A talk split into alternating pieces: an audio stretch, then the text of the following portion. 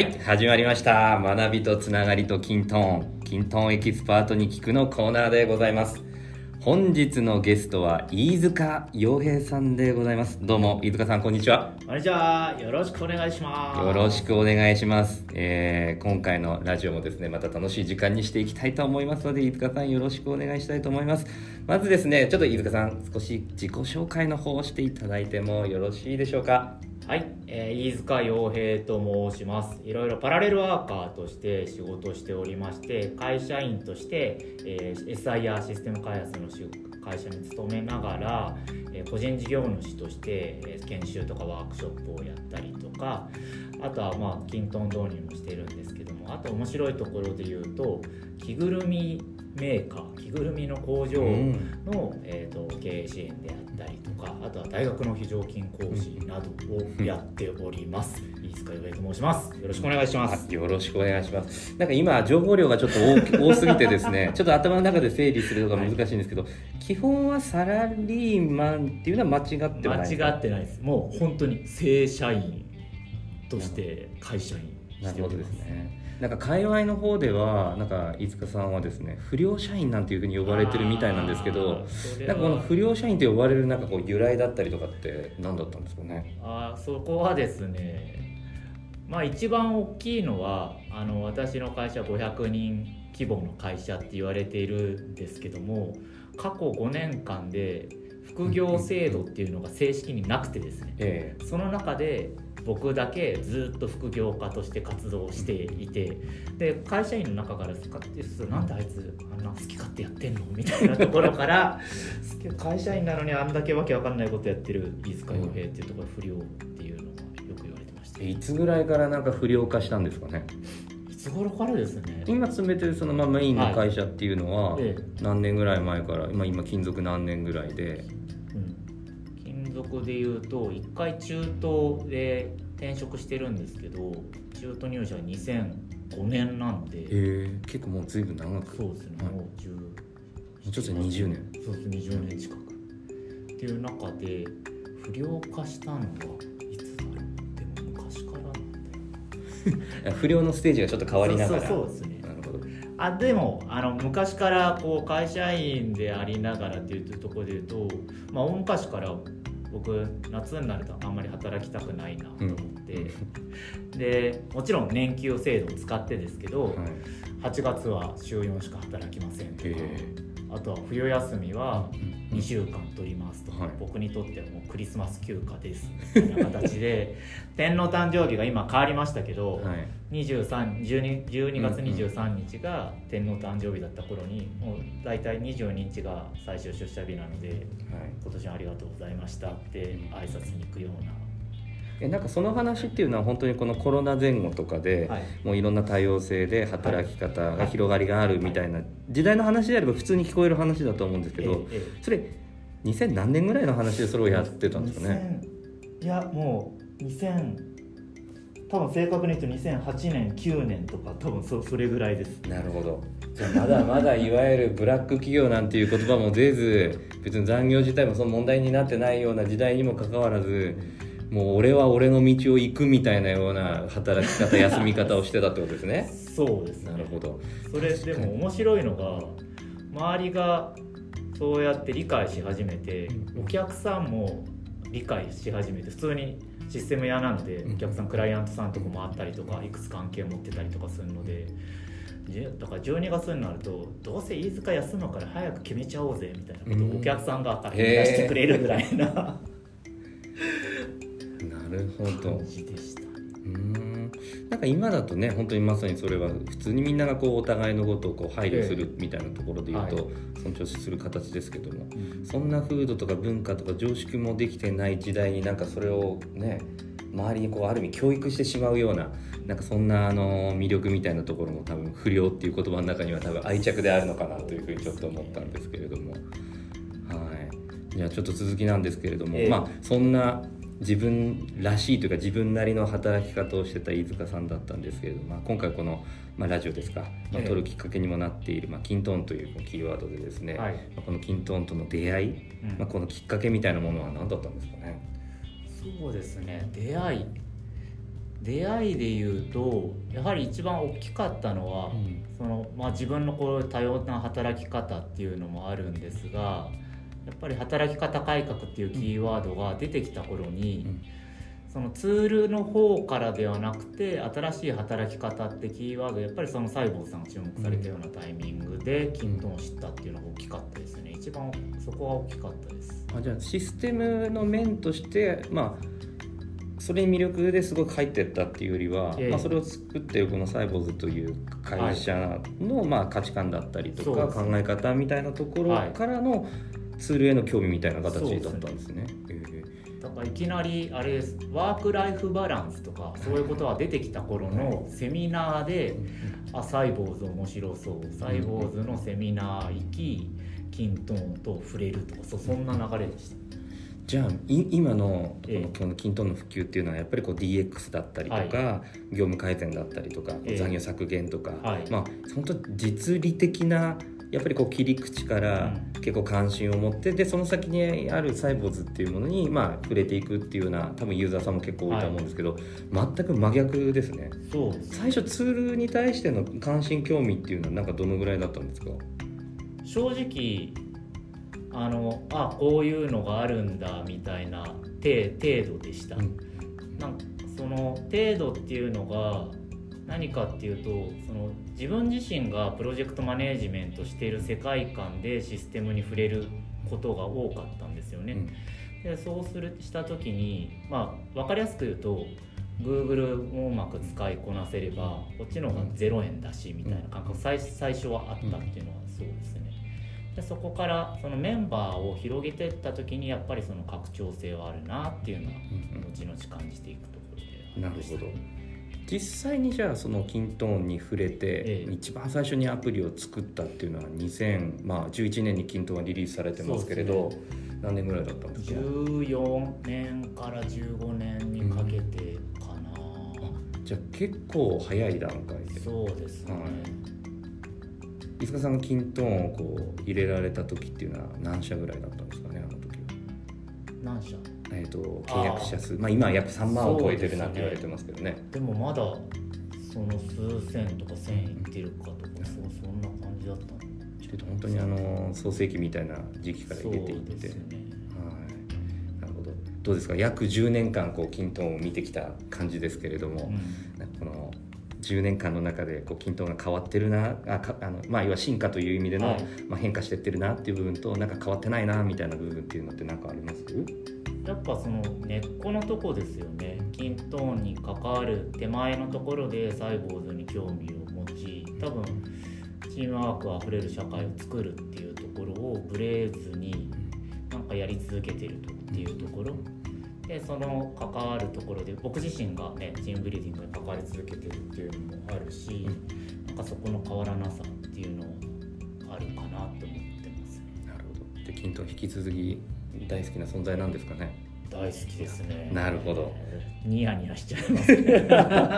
いやそんなキントーン愛が溢れてる飯塚さんですからね今巷であの盛り上がっておりますあのキントーンの認定資格なんていうものもいろんなステージ はい。まあね、ノンプログラマー側でしたらアソシエイトからアプリデザインスペシャリスト、はい。ね、あと改善マネジメントエキスパートはいという形で今、えー試験の幅も広がっておりますけれどもちょうどこの間はい。9月、まあ、今日今これ収録しているのが10月の5日の今ちょうど1時はい。30分なんですけれども、ええええ。ーちょうど先月の中旬ぐらいですねね。あの結果が出てたと思うんですけども今回改善マネジメントエキスパートの試験、えはい。あの合格おめでとうございます。ありがとうござい。ますありがとうございます。なんか噂によるとですね、あのおそらく日本で一番この改善マネジメントエキスパートの試験をなんか受けてるはい。キントンユーザーだっていうことをなんか誇りに思われてて、誇りですね、えーもう5回もこう楽しい試験をね、はい。受験5回受けてます。されてるっていうことなので、まあ、もうちょっと前段いろいろこういろんなお話伺っちゃったんですけど実は今回のメインの話はちょっとこの辺ちょっといろいろ突っ込んで聞いてみようかなとは思うんですけれども。1回目の受験から5回目の受験までですね、うん。数多くの体験されてるとは思うんですが、えーそれぞれ受けられてて自分の心境だったりとかですねなんかこう筋トに対する向き合い方とか途中筋ト嫌いにならなかったかなとか も含めてですねこの5回振り返ったちょっとざっくりとしたちょっと感想の方を伺っていけたらと思うんですけれどもどうでしょう？そうですね。やっぱりこうね受かったからこう喋れることもあるし、で受かったからこのキントンエキスパートに聞くというコーナーに呼んでいただいてるっていうところも、はい、ようやく本当呼びしたかったんですよ今出たか回ったんですよ、はい。とこもあるんですけどもやっぱり、まあ、一つは改めてですけども僕このね落ちている過程もいろんな人に発信をしてて落ちたよとかはい。でその身近なね仲間たちから「いや相当へこんでたよね今回は」と かちょっとねいつも突っ込んでくれる人がそっとしててくれたりとか。いよいよ突っ込みづらくなってしまったみたいな、はい、あとはね一緒に合格のタイミングを、えー、と合格日に朝9時過ぎぐらいに通知が来るわけですよ、うん。それをリアルタイムでうん。Zoom でつないでうん。見てた仲間とかもはい。何回かね、はい。一緒に体感してくれた人たちがいる中で、はい。やっぱりまあ一つはその失敗を発信してたのってすごい正直言うとまあ恥ずかしいし。うん。辛いだろうなというのは。そう。はへこむ僕自身もへこんでるしうん情けないなとも思うんですけどやっぱりでもそれって誰かの財産にうんなった方がいいよねっていうのがあるし全然かっこつける意味じゃなくて。やっぱりもう一つはその失敗が魅力的になる。おお失敗が魅力的になる、うん。もうちょっと詳しくなんか興味深いキーワードだからもう少し言うと今回僕は5回受けてる。日本で一番受けてる、まあ、分かりやすく世界で一番改善マネジメントエキスパートプレテストから含めて受けてるわけですよ。これ、ま、間違いなく言い切れることでである意味このね僕のブランドじゃないですか。でもこれって1回目2回目言わずに実は4回目で5回目で5回目受けたから実は5回受けてましてっていうとえってななると思うんだけどもなんかこの失敗を発信し続けてきたからこそある意味ねブランドになる言えることもあると思うし、はい。あとは、ね、自分がなかなか難しいなとか苦手だなっていうところをチャレンジして失敗することが価値となるっていうのをもっともっと広めたいなって、まあ、キントンだけじゃなくてキャリア上もそうですし、ね、人生の中でもそうだし失敗自慢できるような世の中になるといいなっていうのが根っこであるので なんかそういう思いがなるほど。例えばその5回の受験の履歴のその失敗というか、はい。そのまあ不合格のその情報を、もし仮に発信していない過去があったとして、うん。で今回今はもうずっと発信してるっえていう過去が、まあ、そっちが事実ではあるんですけれど、発信していなかったら多分これは自分の中で得られなかっただろうなとか、うんこれは多分周りのその今後も受ける同じ同士というかですね、他のユーザーにとっても提供できなかっただろうななんて思うものっていうのはなんか振り返ってみるとありますかね。いやでも一つはなんか多分今時点で2回3回受けてこうねまだ合格してない人も仲間にはいる中で飯塚さんの記録は抜かないように気をつけますよみたいな。人がいたりとかね、なるほど。うん、とかいうし僕自身も発信することによってね身近な仲間から「え次は受けんのもういいんじゃないの?」みたいな、うん。なんかそうまあなんですね。悪魔のさ自分自身もですよ、うんうんうんなんかどっかだけなんか一回引くのもありかなとかもう思ったのもあるけどもでもあれだけねどれだけの人が意識してるかわかんないけども発信してるってことはあ今回チャレンジしなかったんだ飯塚っていう風にも見られるっていうのもあるので、なんかある意味こうチャレンジし続けるっていうのの自分に背中を押させるために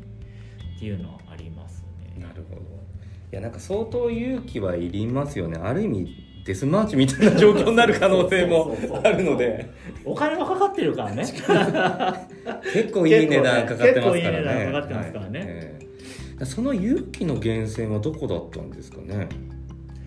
勇気の源泉どこか。そうですね。でもそのやっぱり改善マネジメントエキスパートって何っていうとまあサインポストっていうのがベースになっていてで僕はこのねキントン界隈でいろいろやらせてもらってるのの根幹ってそのさっき言ったまあ、昔できた仲間でいうと、はい。あ倉林さんがいて松田さんがいて柳井さんっていう仲間がいて3人の身近な仲間がいて、なんかその中でその3人の出会いも結構面白いんですけどうんもともと松田さんと僕は、まあ、東京にいる間柄なので均等の会場でたまに会っては挨拶するような関係でした。で、えーとキントン認定資格はできました。でキントン認定資格でアプリデザインができた時にプレテストみたいのがあったそうなんですよ。でその時に松田さんが「めちゃくちゃいい問題だねこれ」って言って「これ誰が作ったんですか?」って西郷さんに声かけたらそれを作ったの僕ですって倉林さんが登場しました、みたいなところから出会いがなるほどなるほど。えー作ってくれた人面白くてさみたいなのを話をして、松田さんはプレテストで合格してたのでで僕はアプリデザインがオープンになった時に受けて受かったんですよ、はいその時1回で受かったんですよ。おおめでとうございます。素晴らしい。ででそこからえーっと連絡を取って2000多分2018年だったと思うんですけども、2018年に受かったよって言ったらじゃあ3人で飲もうかっていうところからでその年ですよね多分2018年にキントンアワードでブレイクを果たしていた柳井哲さん。もう絡んだら面白くない？っていう話になりそこから4人の活動が始まるみたいなところがあって本当に毎月のようにこうねは語り合う仲間なんですけどやっぱり何かっていうと、まあ、資格っていうのがあるしキントンサインポストを後々ね倉林さんが作られてそれを広めたいなっていうのがあって。ね、僕からするとそこの身近にずっとね根幹とか思いとかに触れさせてもらっている中でなんか取らなきゃいかんよなっていうのもあるしでこれだけいいものだよっていうね、まあ、身近な友人にあたる人たちが作ったものだからこそ広めなきゃいけない広めたいなっていうところはやっぱり根っこかな。なるほどですね。本当にねそういう人との出会いっていうのはタイミングとかきっかけとか、はい。ね、偶然結構重なるような感じですけど、でさっきちょっと少し倉林さんとの出会いは、その松田さんが認定資格のうん。あのお話作ってたっていう形でええやったんですけど、一応これ聞いてるこうリスナーの皆さんに一つ断るとあの倉林さんとつながりがあるから飯塚洋平さんが合格したっていうことは一切ないのでそこだけはちょっと勘違いしないようにだけ注意喚起必要ですよね。そうです。おっしゃる通りです、はいなので当時笑い話で言ってたのはあの松田さんはプレテストで今回のね改善マネジメントエキスパート松田さんプレテストで合格されたんですけど、柳井さんとか僕とかがなんか一発でみんな受かっちゃったら本当にそんな噂とかはい。立っちゃいそうだよねみたいな形で思ったんですけど、柳井さんも実はね不合格になった経験とかあり？あるんですよねそれがね。はあの柳井さんがね合格になると思わなかったんですけどねい。ねまあ人それぞれですね。そうですよね本当に。でそのそれをね追っかけるようにまたさらに僕は2回かな多く受けて合格しみたいなところ、なので倉林さんはある意味ドライに何も教えてくれませんでしたっていうのがね まあ公平にね 公平にされてる本当に試験だなというふうにちょっともちろんそうはい。あもちろん皆さんねご存知だと思いますけど一応ね初めてこのラジオ聞いた方ね変に勘違いしてしまうとあのいい影響ではないと。なのであのあれですよもちろんねその内情はいろいろ見えちゃってると思うんですけども倉林さん自身もそうだしあとはね誰かっていうところは見えてないのかもしれないけどでも僕からすると一番身近な均等仲間だから結果が出たらその4人のメッセンジャーにポストするわけですよ。結果をね。その時に多分一番ショックを受けてたのは倉林さんだと思うしもちろん松田さんも気にはしてくれてるんだけど、はい。あと数点。なぜあなたが落ちるの受かれよっていうのはね。ずなんともね。ーっとこう2年以上思ってたよなっていうのはね、なるほど。申し訳なさも含めてね思うところでありますよね。飯塚さん一方でええ。なんかちょっと恨みがましく思っちゃった瞬間なかったですか？確かにな。点数結果を見て。そうそうそうそうそう。そうあと数点。なんでとかはありますよねはいいや本当ね改善マネジメントエキスパートは本当小論文という形で、うんうん、えー、決められた字数であったりとか要件を満たした上で、きちんとこう言語化するっていう能力も問われるところでもあるので。ね、頭の中で分かっててもやっぱりそれを伝えるっていうことね、うん、スキルも必要になってきますからね、まあ、そこも含めてちょっと難易度の高い、まあ、試験だったなというふうには多分飯塚さん自身感じているとは思うんですけれども。どうでしょうか、まままたあの今後もこの改善マネジメントエキスパートというのは、まあ、次また別な方もどんどんどんどん受験されるとは思うんですけれども、まあ、試験の内容まではもちろん当然お話はできないとは思うんですが、はい、まだまあおすすめする勉強の方法であったりとかまあなんかこう学習をしていく上でのコツ、うん、まあ、もあとはまあ自分がこう、まあ、原因ははっきりわからないにしても、まあ、例えば不合格していった過去を振り返ると、まあ、こういうことがひょっとしたら、まあ、この試験においてうまく働かなかったんじゃないかなっていうこう仮説というかですね、うん、なんかこう次今後受けていく方に対して、なんかアドバイスが有益になるようなやっぱ発信みたいなものがあればぜひちょっとお伺いできればなと思うんですけれども。そうですね。なのでこの計5回受けたんですけど今回合格した時に明確にやったのは飯塚洋平という色をいかに消せるかっていうのをすごい意識していて、はい、やっぱり普段こう会話してる時とかお客さんの会話してる時もあの飯塚にお願いしたいとか飯塚と業務改善したいんだ飯塚とこの会社を良くしたいんだっていうところが強いんですよねお客さんとの関係性として。でそうするとまあ、ある意味こう抽象度の高いところでとかこうね理屈として合わなくて右行ったり左行ったりみたいなことをし続けている中であの伴走させてもらう機会が多いんですけどももう今回に限ってはある意味こうそれって飯塚サインポストみたいな状況になっちゃってるんだよねって改めて思っていて、なるほど。そこをやっぱりこうサインポストだけを見ている人キントーンををこう、ね、普通の標準的なドキュメントから感じるキントーンを見てる人がどう受け取れるかっていうところを意識しました。だから具体的に何をやったかっていうと僕の書いてる小論文とかを、はい、まあ、あの過去ラジオでも流しましたけど中地さんに添削してもらって、はい、中地さんだったらどう伝えるみたいなところを、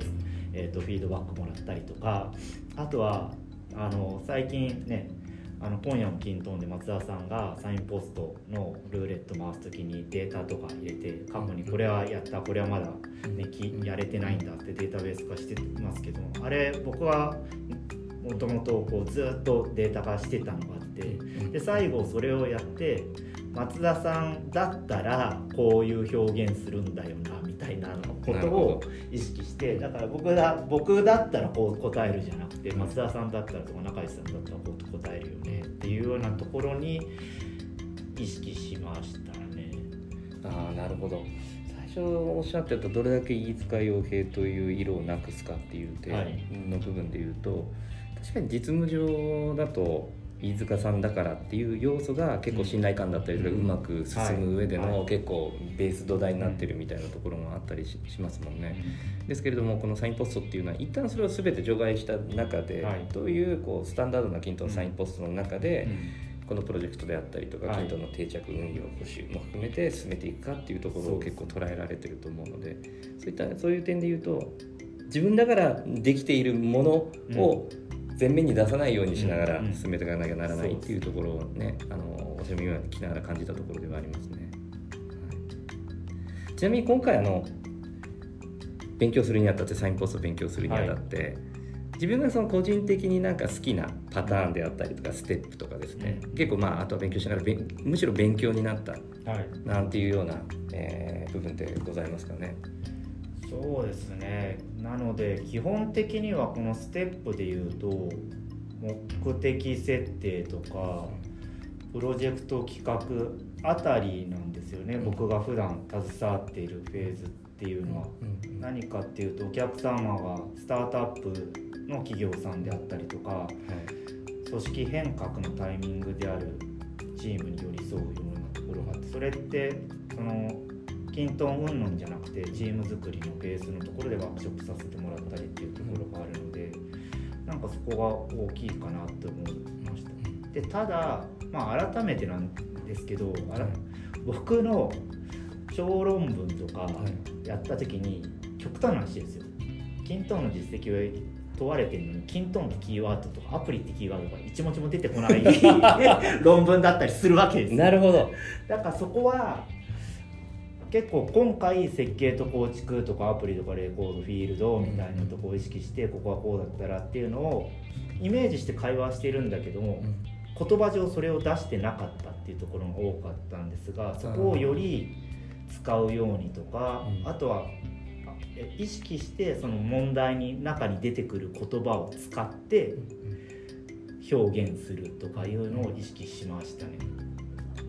確かに採点するというか、うんね、読む側の人はその飯塚洋平さんだから使ってる用語だったりとか、え言葉っていうものを同じ用語と意味として受け取ってくれるかわからないっていう点はありますよね。サインポストとまさに同じ言葉を全部使えっていうわけではないですけれどもやっぱり相手とこう共有できるような言葉をきちんと作って使って文章っていうのを組み立てていかないとなかなかっていうところの部分ですね。だからその、まあ、テクニックまで言わないですけど文章題に出てくるねその部署の名前とかあとはそのキーワードその注文であったりとか出荷とかあったりとかあえて意識的にそういう言葉を使ってそのフィールドを連想するようなイメージで表現したりっていうのは意識しましたね。うんなるほどですね。えーまだまだちょっとお伺いしたいところはあるんですけれども、まあ、そろそろ時間にもなってきましたので最後に一つだけ聞きたいんですけれども、このキントンポイサインポスト、えーステップ0の、えーパターン0うんに該当しているですね、えーキントンはキントンっていうステップがあるんですけれども、こちらね飯塚さんにとってのキントンはキントンというのは一体何だと思いますでしょうか？もうめちゃくちゃエモいこと言っていいですか？どうぞどうぞ 僕あの、まあ、今回のこの件も含めてなんですけどやっぱね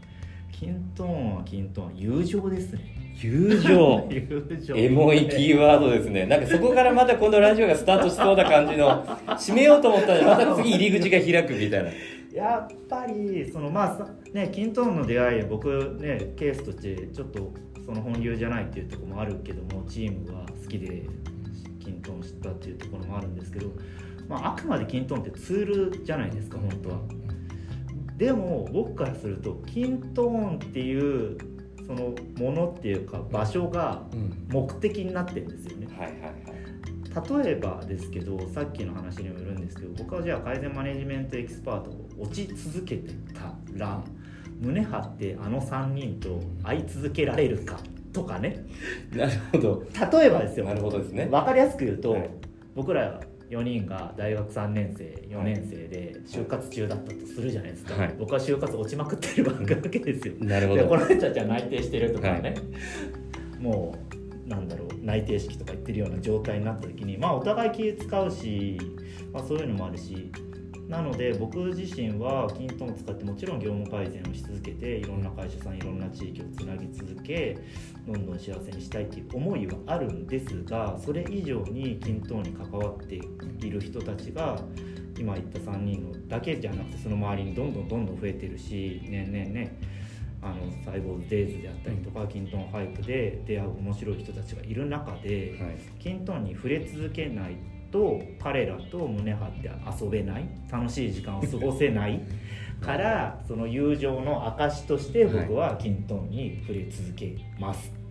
っていう形ずいです。ずいぶんもう健全な自己中心的な そうそうそう、もうえもうそれもある意味素敵なエゴですね。うん。素敵な英語であの非常にエモい メッセージをいただいちゃいましたけどそれを受けて僕は何ともこう回収することができずに終わってしまうというせっかくちょっと頑張って引っ張ってきたつもりでしたが最後そんな大きい話題を 残りのこうコーナーで聞くにはちょっと少し僕も失敗だったなと思いながら、まあ、またぜひあのあの今回また呼んでください、またぜひあのインタビューの会設けたいと思いますのでぜひまた来ていただければなというところでですね、えー今回、えー本日のゲストは飯塚洋平さんでございました。ありがとうございました。ありがとうございました